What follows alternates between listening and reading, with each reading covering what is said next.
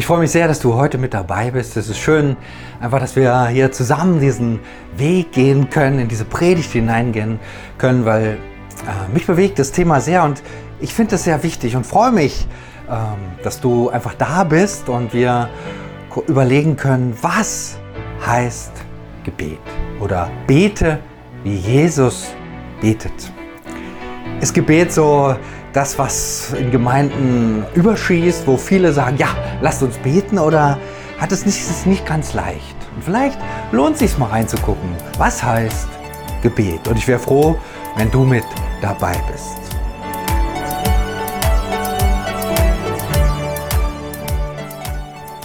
Herzlichen Dank für alle, die bei der kleinen Umfrage mit dabei gewesen sind, die sich einfach mit beteiligt haben, sei es auf Instagram oder Facebook.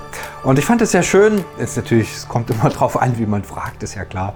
Aber ich fand es so, so ermutigend, dass doch so, eine, so, so klar einfach deutlich wurde, ja, ich bete. Danke auch ganz besonders, und es ist immer nicht ganz so einfach für alle Kommentare, die das nochmal ein bisschen verdeutlicht haben. Was bedeutet hier eigentlich Gebet? Und schön, vielen Dank und ich würde mich freuen über alle äh, Kommentare, Wünsche, Fragen. Macht das, nutzt die Möglichkeiten in den Kommentaren oder auf der Homepage findest du die Kontaktadresse. Dann mach das. Dann sag einfach, was äh, dir auf dem Herzen ist. Vielleicht hast du auch ein bestimmtes Thema oder so. Sag es. Ich freue mich sehr über deine Beiträge. Okay. Gebet. Äh, der Sonntag heute heißt übrigens Rogate. Ist ein Imperativ, heißt auf Deutsch bete. Naja, ich denke mal, wenn mir jetzt einer sagt, hey, bete, dann würde ich sagen, pff, das würde mich jetzt nicht so faszinieren, nicht so begeistern, sondern mich, mich spricht es eher an, wenn ich sehe, da beten Menschen, da sind Leute berührt von diesem Gebet. Und ab und zu spreche ich mit einer Dame und die sagt, Sören, ich bete für dich. Und da läuft es mir mal echt kalt den Rücken runter. Ich denke, krass, da betet einer für mich, da denkt einer an mich, da bewegt einer diesen, diese himmlische Welt extra für mich großartig. Oder mir steht jemand anderes vor, vor Augen mit so einem dicken, schon in die Jahre gekommenen Buch, wo die Leute drinstehen, für die gebetet wird. Krass, wenn solche Menschen gibt. Und wohl der Gemeinde, wohl der Gemeinde, die Beter hat. Weil ich glaube, das ist so zu spüren, wenn ich wohin komme, wie ist so die Atmosphäre, beten Menschen dort oder nicht? Ich meine, klar, man betet, jeder betet irgendwie, ne, vom ins Bett gehen, wenn es schwierig wird oder irgendwie so. Aber ich meine, Menschen, die sagen, ich nehme mir Zeit, und bete für die Gemeinde, für den Ort, für die Situation, äh, für die, dass Menschen zum Glauben kommen. Ich glaube, wir brauchen solche Orte des Gebets, weil äh, Gebet ist so, Gebet ist so der Atem. Ja, dass ich Kraft habe, dass was lebt, dass was geistlich lebt. Und das so wie so das frische Sauerstoff durch angereicherte Blut, was durch die Adern fließt. Ach, und übrigens, Herzliche Grüße an alle Tettauer. Äh, ich bin heute mal hier in Tettau in der Kirche. Die ist noch nicht so ganz fertig, wurde lange dran gebaut und sieht dann auch wieder sehr schön aus und freue mich, wenn wir die eröffnen können. Und da ist die äußere Hülle klar. Und jetzt ist so die Herausforderung, sind hier Menschen, die sagen, ich bete, dass hier dieser Geist Gottes ist, dass Gott gegenwärtig ist, dass Menschen so aus ihrem Trott, aus ihrem normalen Leben herausgerissen werden und diesen lebendigen Gott sehen und nicht nur sehen, sondern in ihrem Herzen haben. Und ich glaube, hier braucht es Menschen, die mit Hingabe, die mit Leidenschaft beten. Beten, wie Jesus betet. Okay. Äh, es ist leicht von jemandem zu lernen, der betet, oder leichter, sagen wir es mal so. Denn ich kann mich erinnern, dass es mir oft gar nicht so nicht so in die Wiege gelegt war zu beten, gerade wenn andere dabei waren. Und oft war es so, ich dachte, jetzt bete ich und immer hat einer, so gerade wenn mehrere gebetet haben, das vor mir gebetet und dann schwieg ich fein still. Aber ich glaube, Gebet ist was sehr Wichtiges und das ging schon den Freunden von Jesus so und die haben Jesus gesehen, wie, wie Jesus betet und haben ihn dann irgendwann mal gefragt, sag mal Jesus, lehre uns beten. Die haben gesagt, Herr, lehre uns beten. Und Jesus macht es dann auch und erzählt ihnen, wie es äh, mit was mit dem Gebet auf sich hat. Und dann kommt das Vaterunser raus. Und da müssen wir unbedingt mal was machen. Hätte ich große Lust. Vielleicht äh, ermutige mich durch die Kommentare. Äh, aber das dauert eine Stunde. Das kriegen wir nicht in 20 Minuten. Äh, weil das Vaterunser ist, glaube ich, so, wenn wir das so immer brav beten, da ist, entfaltet sich nicht das Potenzial. Da steckt mehr drin in dem, äh, was da gemeint ist und was auch Jesus gemeint hat. Und, mh, aber die Frage, was mich heute bewegt, ist, ähm, warum haben die, die Freunde von Jesus gefragt? Was, was ist ihnen aufgefallen? Denn das muss ja was gewesen sein, dass sie gesagt haben, ah, Jesus kennt sich aus mit dem Gebet, den fragen wir und der kann uns wirklich helfen. Der kann uns da weiterhelfen. Und ich habe mal geguckt im Neuen Testament und mir sind so vier Aspekte, vier Dinge vor Augen getreten, so wie Jesus betet. Gibt es noch mehr, aber sagen wir mal vier für heute. Und das ist ähm, vier unterschiedliche Sachen. Das erste ist, Jesus hatte eine Gewohnheit, auch Gewohnheit zum Gebet. Jesus betete früher Morgen, ist das zweite. Und das dritte ist, Jesus äh, betete auch mal längere Zeit. Und viertens, Jesus betete auch vor äh, sehr besonderen Gelegenheiten. Und Jesus, das fand ich sehr interessant, hatte eine Gewohnheit, hatte nämlich die Gewohnheit oder hm, im Lukas-Evangelium steht, ähm, Jesus kam nach Nazareth, wo er aufgewachsen war, und ging nach seiner Gewohnheit am Schabbat in die Synagoge. Ja. Also Gewohnheit, was ist eine Gewohnheit? Also wenn ich vermutlich nicht allzu sehr darüber nachdenke, so mache ich es, mache ich nicht. Wenn ich überlege, wo habe ich so Gewohnheiten? Äh, vielleicht am ehesten stehe früh am, vom Spiegel und überlege jetzt nicht, äh, putze ich mir die Zähne oder nicht, so ich mach's. Ja? Das ist meine Gewohnheit, fühle mich auch besser danach, weiß nicht, wie es dir geht. Äh, und so ging Jesus selbstverständlich in die Synagoge. Und was war passiert in der Synagoge? In der Synagoge wird gebetet. Das ist ein Kern äh, von dem, was in der Synagoge passiert. Es gibt auch Texte, verschiedenes andere, man spricht sich ab, aber Gebet ist was ganz Zentrales. Und da denkt man, hier steht extra am Schabbat, äh, ging er dahin, klar. Ne? Äh, aber nicht nur da war das möglich, sondern es gab so drei Gebetszeiten, früh, Mittag, Abend und auch da traf man sich in der Synagoge.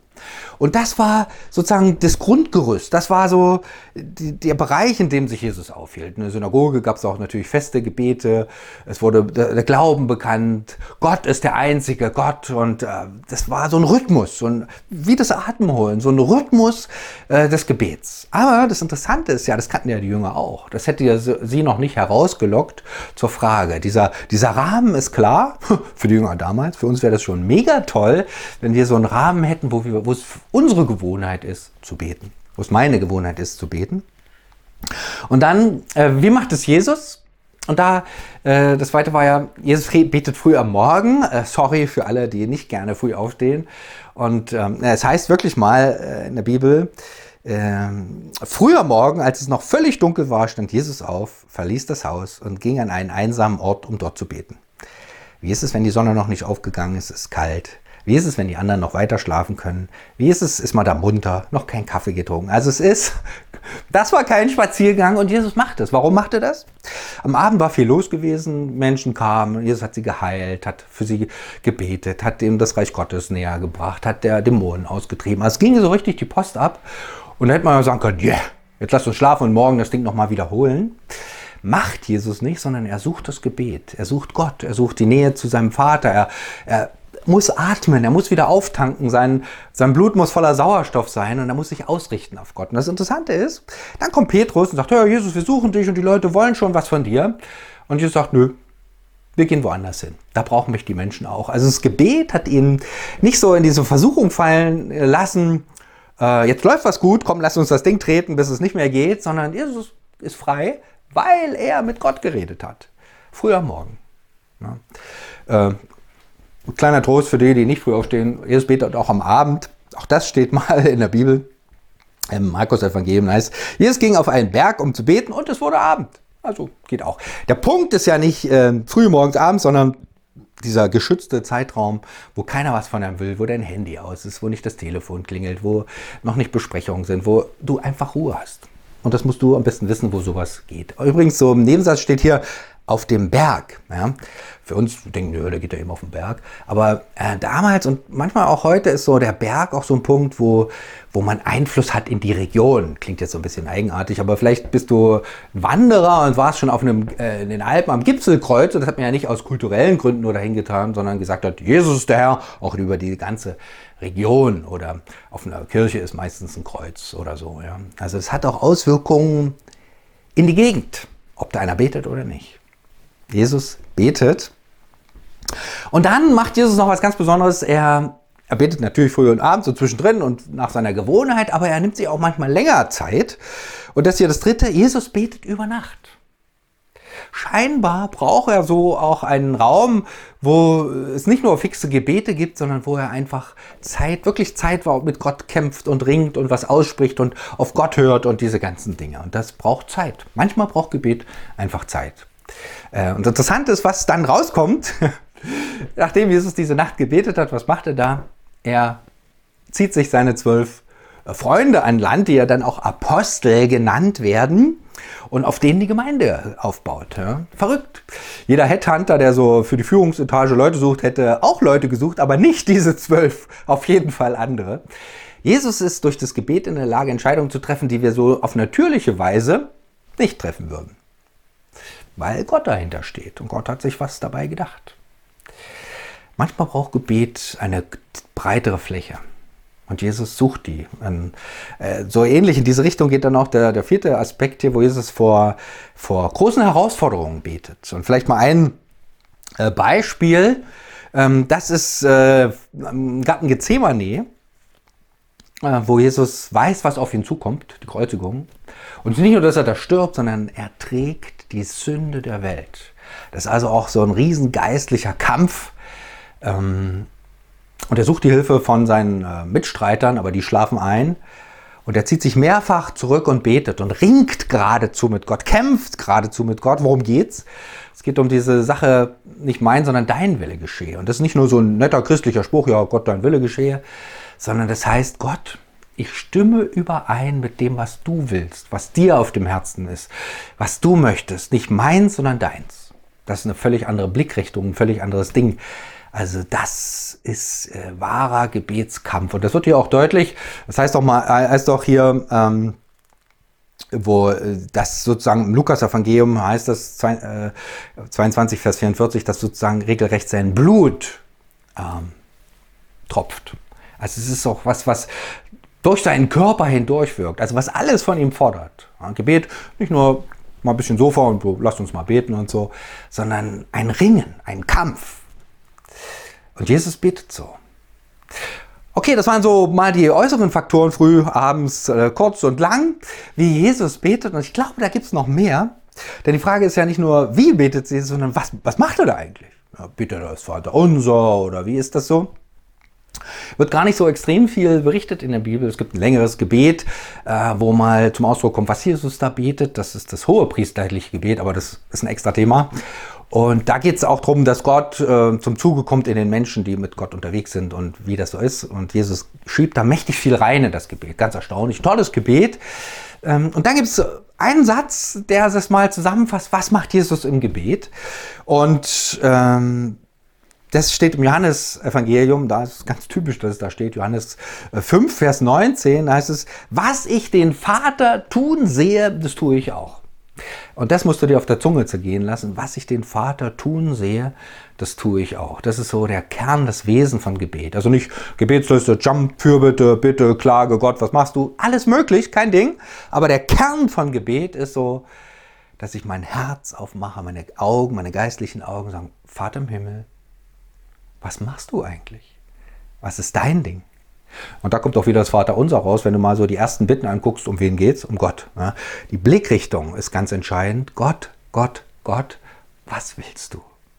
Und das ist diese Frage, dieses Ringen im Gebet, deshalb auch diese Stille, diese Konzentration. Gott, was ist dein Ding? Was machst du? Was liegt dir auf dem Herzen? Was ist deins?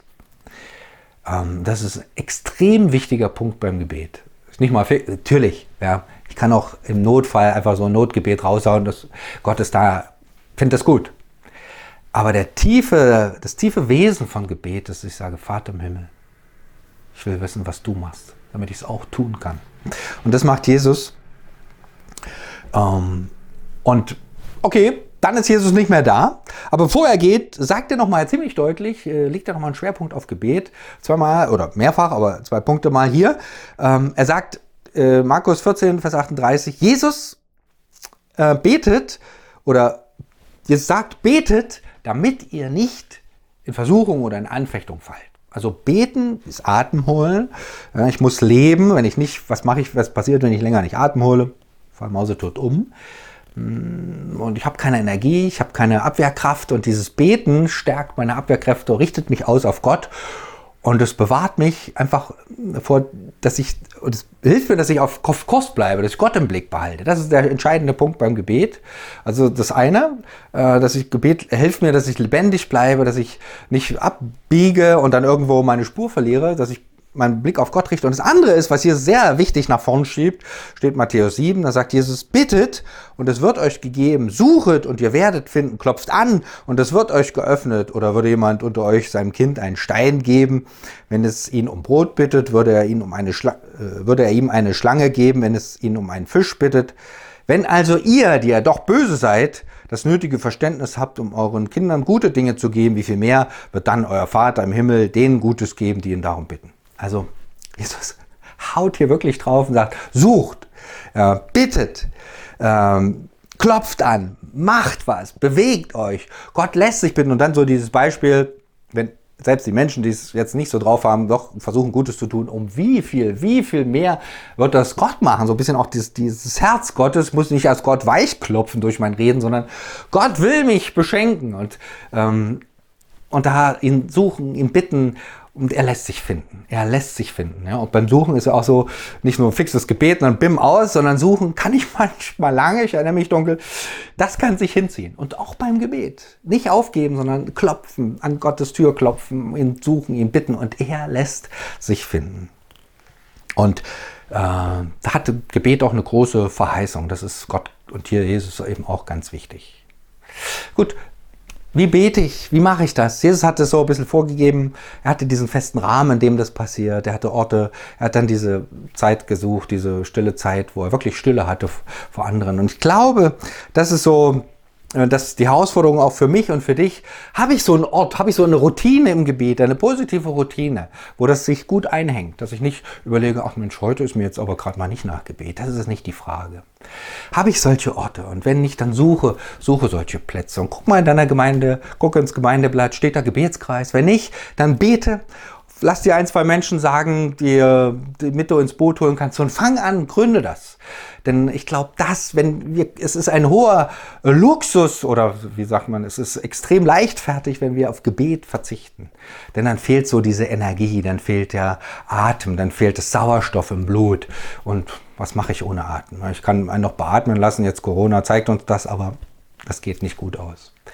Wir brauchen dieses Atemholen, wir brauchen das Gebet und mach dich da auf den Weg. Und Gebet ist immer, dass ich bete und dann was tue. Das Gebeten und Tun gehören absolut zusammen. Bete und Arbeit haben viele mal gesagt. Das ist eine gute, ist eine gute Strategie. Also Gebet ist nicht nur, ich ziehe mich zurück zum Gebet, aber wenn ich dann aufgeladen bin sozusagen mit dieser, mit dieser Kraft Gottes, dann geht's raus. Ja? Gebet ist immer, was man auch sieht. Und äh, wie gesagt, Gebet ist, wenn Gemeinde betet, das spürst du in der Gemeinde. Wir brauchen Orte, wo gebetet wird. Guck mal, wie das geht für dich und was du auch für ein Typ bist. Bist du Morgentyp, Abendtyp? Das weißt du am allerbesten. Und dann such deine, deinen Ort, wo du betest. Und ich freue mich, da gibt es ganz unterschiedliche Formen und Arten und Weisen. Ne? Die eine betet, macht eine Kerze an, der andere braucht sein Kniebänkchen, der andere hat so einen bestimmten Raum oder der andere ist, ich äh, lese Bibel gern und bete, das hängt bei mir so ein bisschen zusammen. Oder geht joggen, äh, das ist ganz perfekt, da ruft mich niemand an, das ist ganz cool, da habe ich Zeiten mit Gott, die sind sehr positiv. Oder ich fahre Auto und bete. Und also ich denke, da bist du auch selber, äh, kannst du kreativ sein und finden, wie geht Gebet. Und wenn so der Rahmen stimmt, dann frag dich, wie, wie bete ich? Ja. Vater unser kann da wirklich eine Hilfe sein, aber auch diese, dieser eine Satz, Vater im Himmel. Was ich dich tun sehe, das will ich auch tun. Probier das mal aus, dass du dich auf Gott ausrichtest und sagst, Vater im Himmel, was, was liegt dir eigentlich am Herzen? Was ist so dein Ding? Was willst du eigentlich überhaupt? Und ich glaube, dann wird Gott mir und dir auch was aufschließen und ähm, es passiert. Und wenn das geschieht, wenn wir sagen, Vater, du hast Raum in unserem Leben, einen regelmäßigen, ich bin da für dich, ich bete alleine, ich bete gemeinsam mit anderen, Gebetskreis, Hauskreis, wo auch immer. Bete für die Menschen in meiner Gemeinde. Du kannst übrigens auch für den Pfarrer beten, das ist Pfarrerin auch. Das sind oft sensible Geschöpfe, ist nicht ganz einfach. Bete, bete und hör nicht auf. Ich bin dankbar, wenn Menschen für mich beten. Ähm, sei da mutig. Ähm, bete für die Situation, bete jetzt auch für diese Corona-Zeiten, dass wir das gut überstehen, wirklich was Gutes daraus lernen, dass Gottes, Gott uns zu uns spricht und wir nicht dann einfach zum Alltag wieder übergehen, sondern spüren, oh, diese Welt halten wir nicht in den Händen, sondern am Ende hält sie Gott in den Händen. Gebet, beten, wie Jesus betet. Was für ein Geschenk, was für eine absolute Kraft, wenn das passiert, weil dann sozusagen Gott selber anfängt, sein Reich zu bauen. Und ich freue mich sehr, wenn das passiert. Bete, wie Jesus betet. Und ich möchte beten.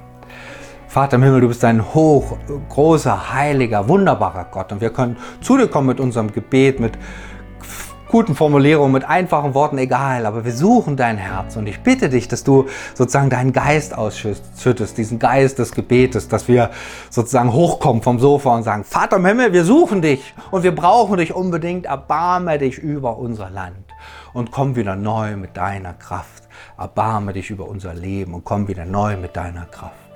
Und ich freue mich auf das, was du tun wirst in unserem Leben, in dem Leben in den Orten, wo wir wohnen, in unserem Land, dass es durchdrungen wird von dir selber, dem heiligen, großen und wunderbaren Gott. Vater im Himmel, danke Herr, dass du da bist mit deinem Segen und mit deiner Kraft. Du gehst mit uns Tag für Tag und du verlässt uns nicht. Und dafür danke ich dir. Amen.